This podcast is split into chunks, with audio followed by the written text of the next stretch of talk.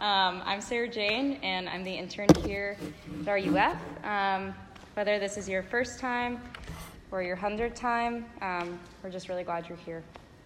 So, in this psalm that we're looking at tonight, David is responding to a situation where he messed up.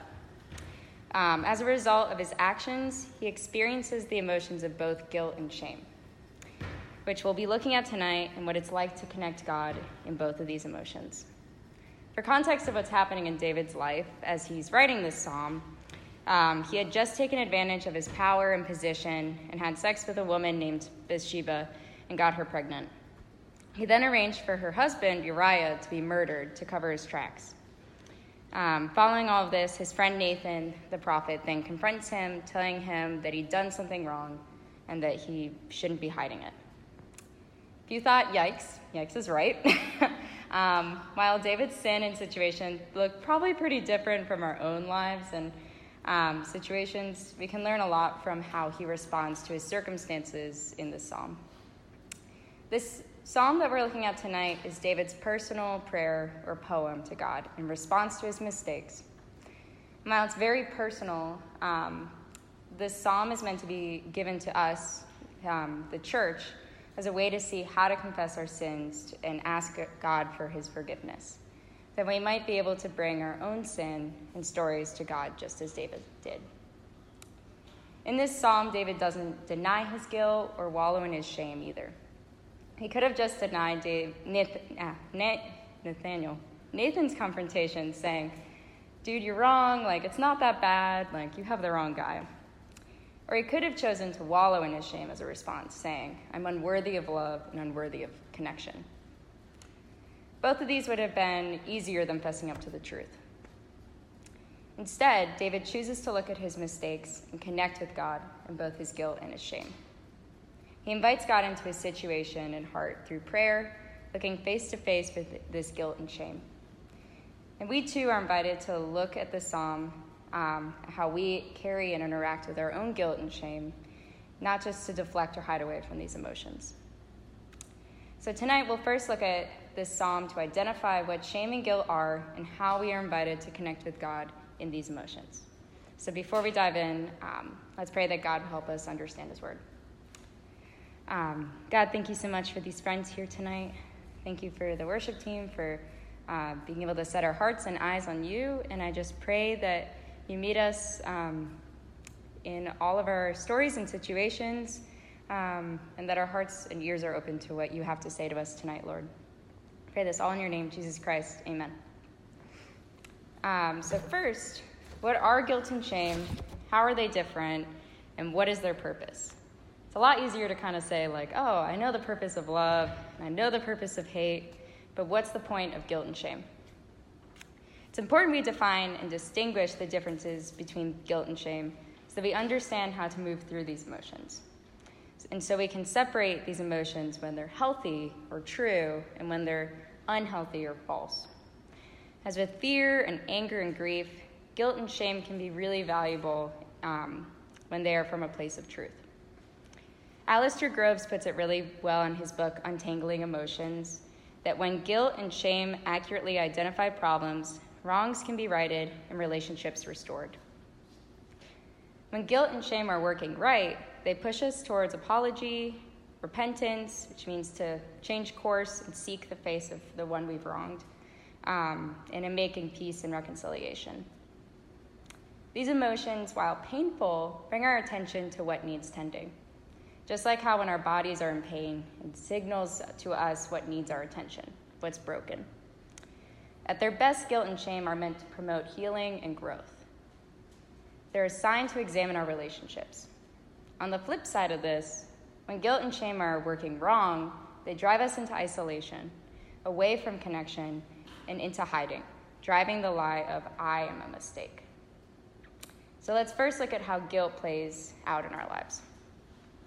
Guilt communicates, I've done something wrong.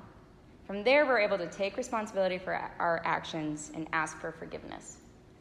In David's case, we see him recognize he's done something wrong, specifically in verse 3, if you want to follow along in your handout. Um, and when saying, For I know my transgressions, he takes responsibility for his actions in verse 4 um, and he asks for forgiveness in verse 1.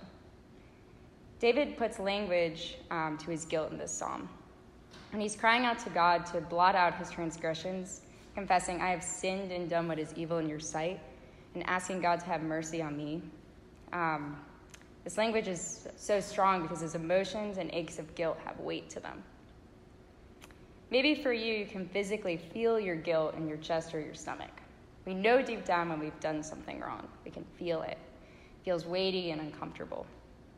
In the movie The Emperor's New Groove, excellent A plus movie, um, we see a depiction of how guilt feels when Kronk is letting the Emperor kind of head down the river towards the waterfall um, off the cliff, and a little angel and a devil appear on each of his shoulders. And the angel on one shoulder says, Are you really going to do this? Are you really going to let this happen to him? To which the devil on the other shoulder responds, Don't listen to that guy. Like, all he's trying to do is head you towards righteousness. Um, and this angel on our, his shoulder is like guilt. It's a voice that signals to us we're doing something wrong and works to push us towards righteousness, pushing us towards restoration. The voice of guilt is offering Kronk a chance to consider his actions and change course. Guilt in this way acts kind of like a guardrail in our life, providing us help to know when we're acting against our neighbor and against God. Guilt is meant to signal a, or alert us a break in our relationships, place where we need to make things right. We've, we've missed the mark and we need to examine the relationship instead of denying what is wrong and humble ourselves and ask for forgiveness from those we have hurt. We see this in the psalm when David asks God to have mercy on me, blot out my transgressions. It's asking him to wipe them from the record. David is asking God to make him clean, to make him whole again. He's asking God to forgive him. When I think of the closest friends in my life, it's through the moments where one of us messes up and hurts the other, experiences guilt, moves through repentance, and asks for forgiveness that we become the closest. So we see in the same process in David's case, or we see the same process in David's case through the psalm. Guilt provides this opportunity to deepen and restore relationships with our neighbor and God.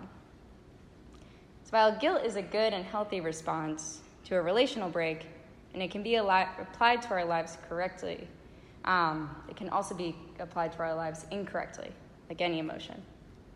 When guilt is warped, it becomes self condemnation, arguing that no forgiveness is possible, which we've seen is essential in this process of restoration. Um, in the song You by Kendrick Lamar off his album To Pimp a Butterfly, which is amazing. Um, 10 out of 10. Y'all go home and listen. Um, Kendrick is hitting his rock bottom. As his, it's like the peak of his album of like leading to rock bottom. Um, as his success has grown since he's left his hometown of Compton, one of the most dangerous cities in the U.S., um, he reflects on the overwhelming false guilt he feels from leaving his hometown. He expresses the blame he has placed on himself after seeing his close friends die there um, since he left, and how his sister has fallen into trouble. While his sister's situations and his friend's deaths that happened while he was away weren't his fault, the song is an emotional confession of feeling like a failure. He's putting blame and false guilt on himself for not being enough for them. While he feels guilty, this doesn't mean that he's actually truly guilty right? Um, these mistakes weren't on him. As the album goes on, Kendrick pushes against these feelings of misplaced guilt to seek God's love and assurance and truth and faithfulness, depicting sin and Satan as this character in the album called Luce, short for Lucifer. He faces sin and chooses to connect with God in the midst of his guilt. Um, many of you experienced false guilt as a child. For some of you, you experienced your parents getting a divorce and felt guilty when um, one parent was sad when you visited the other for a weekend. You may have felt responsible for your parents' sadness, but that doesn't mean you were actually responsible, right? Or if you're a recovering people pleaser like me, you might experience false, false guilt on a more frequent basis. While it is good to have a God given instinct to help others, um, this desire can become twisted into guilt that plagues you every time someone is disappointed with you or upset with you. We take it on as us, not the situation.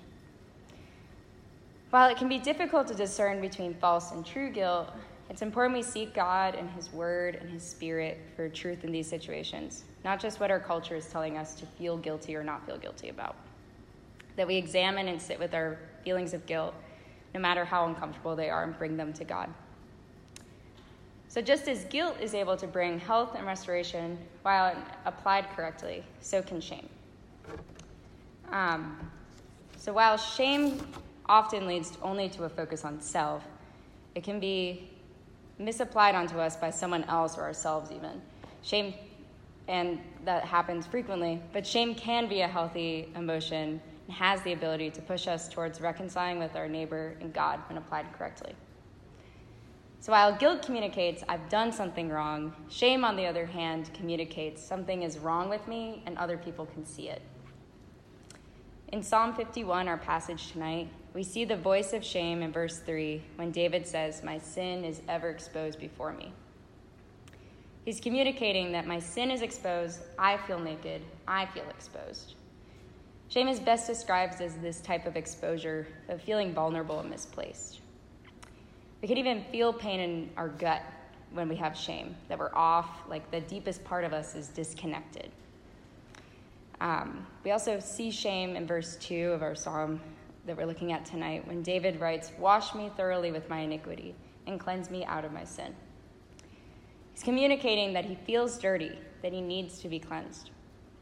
Nathan is confronting him, and David feels seen and exposed, and what he did was wrong. Um, so, shame, like guilt, brings our attention to a break in relationship, but instead focuses more on how we're perceived by others. To look at another song, in the song Shame by the Avett Brothers, um, Seth Avett, one of the brothers, writes about a past relationship that went poorly. The song is a reflection of how he realizes he has done wrong after believing he did everything right.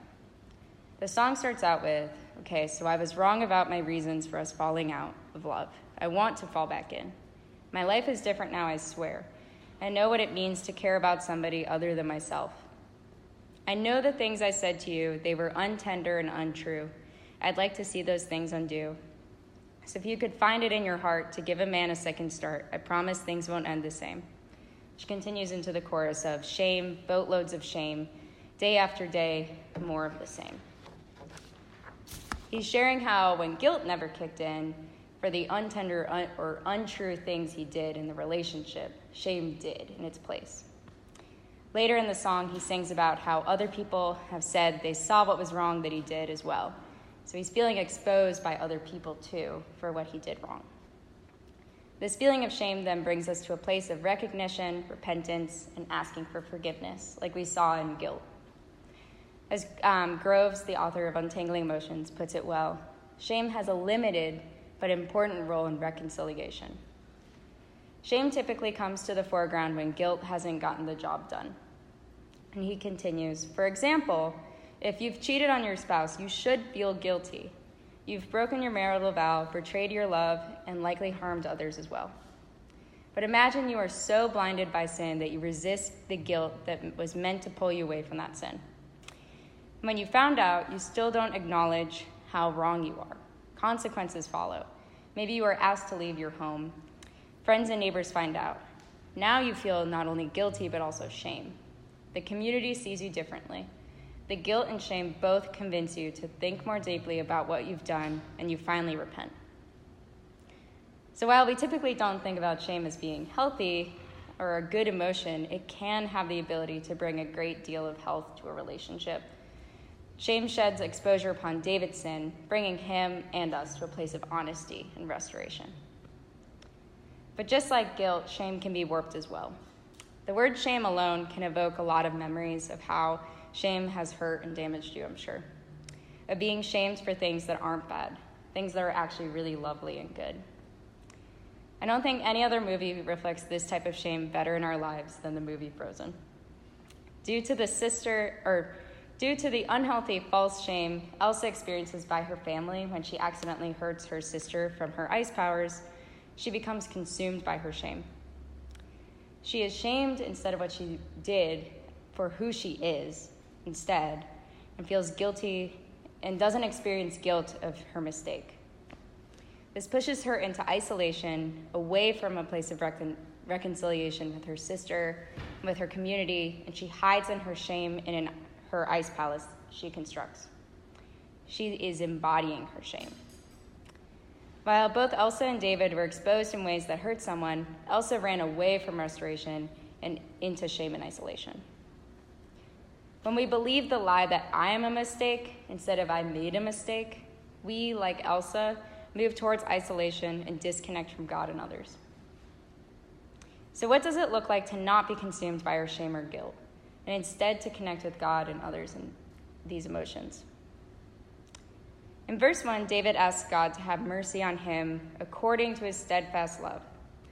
We see David use this language of God's steadfast love to describe God in Psalm 103 as well. He says, starting in verse 10 of this psalm, He does not deal with us according to our sins, nor repay us according to our iniquities. For as high as the heavens are above the earth, so great is his steadfast love towards those who fear him. As far as the east is from the west, so does he remove our transgressions from us. As a father shows compassion to his children, so the Lord shows compassion to those who fear him. And in Psalm 17 as well, starting in verse 7, he says, Wondrously show your steadfast love, O Savior of those who seek refuge. From their adversaries at your right hand, keep me as the apple of your eye, hide me in the shadow of your wings. From the wicked who do me violence, my deadly enemies who surround me. David is painting a beautiful picture of how God connects with us in our guilt and in our shame. In God's paternal or maternal steadfast love, He is someone who is correcting us. We see this in verse 6 and 10 of our passage um, when David names God's wisdom and truth that He teaches. He's recognizing God's ability to create a clean heart and renew a right spirit. We see through these other Psalms, too, a picture of how God loves us like a good parent who wraps us up and covers us. Think of this like a parent who gives us a bath and then wraps us in a big warm towel. God is also someone who claims us, saying that you are mine and you are the apple of my eye. He is making us white as snow and cares for us with the compassion that a parent has for a child.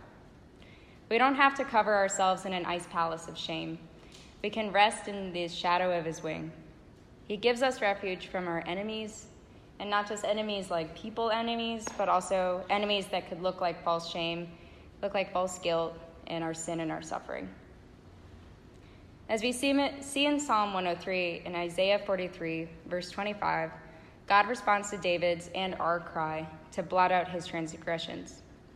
He responds to us by saying, I am he who blots out your transgressions for my own sake, and I will not remember your sins.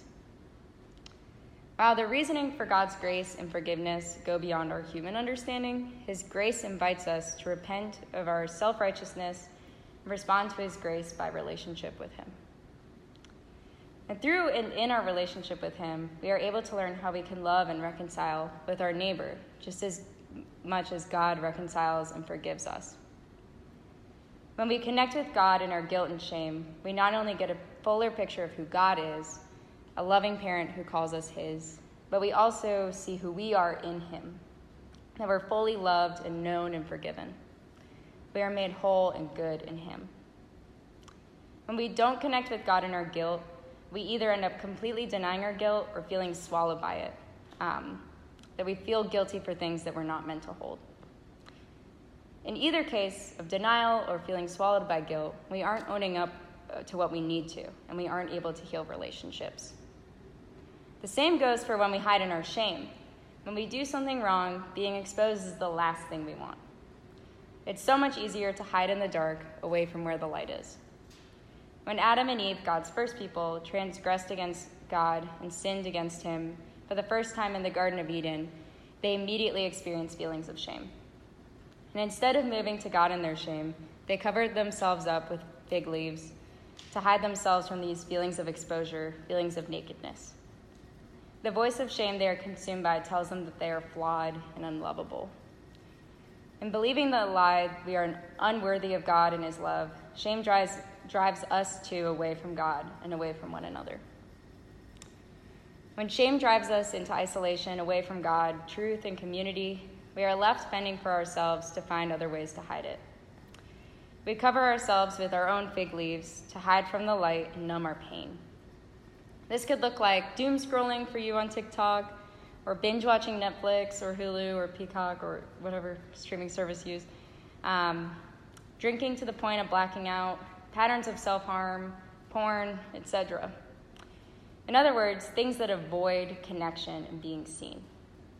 But unlike these forms of fig leaves that we use to cover up ourselves, God's covering in the shadow of his wing is a safe place where we can go, where we're seen and fully loved.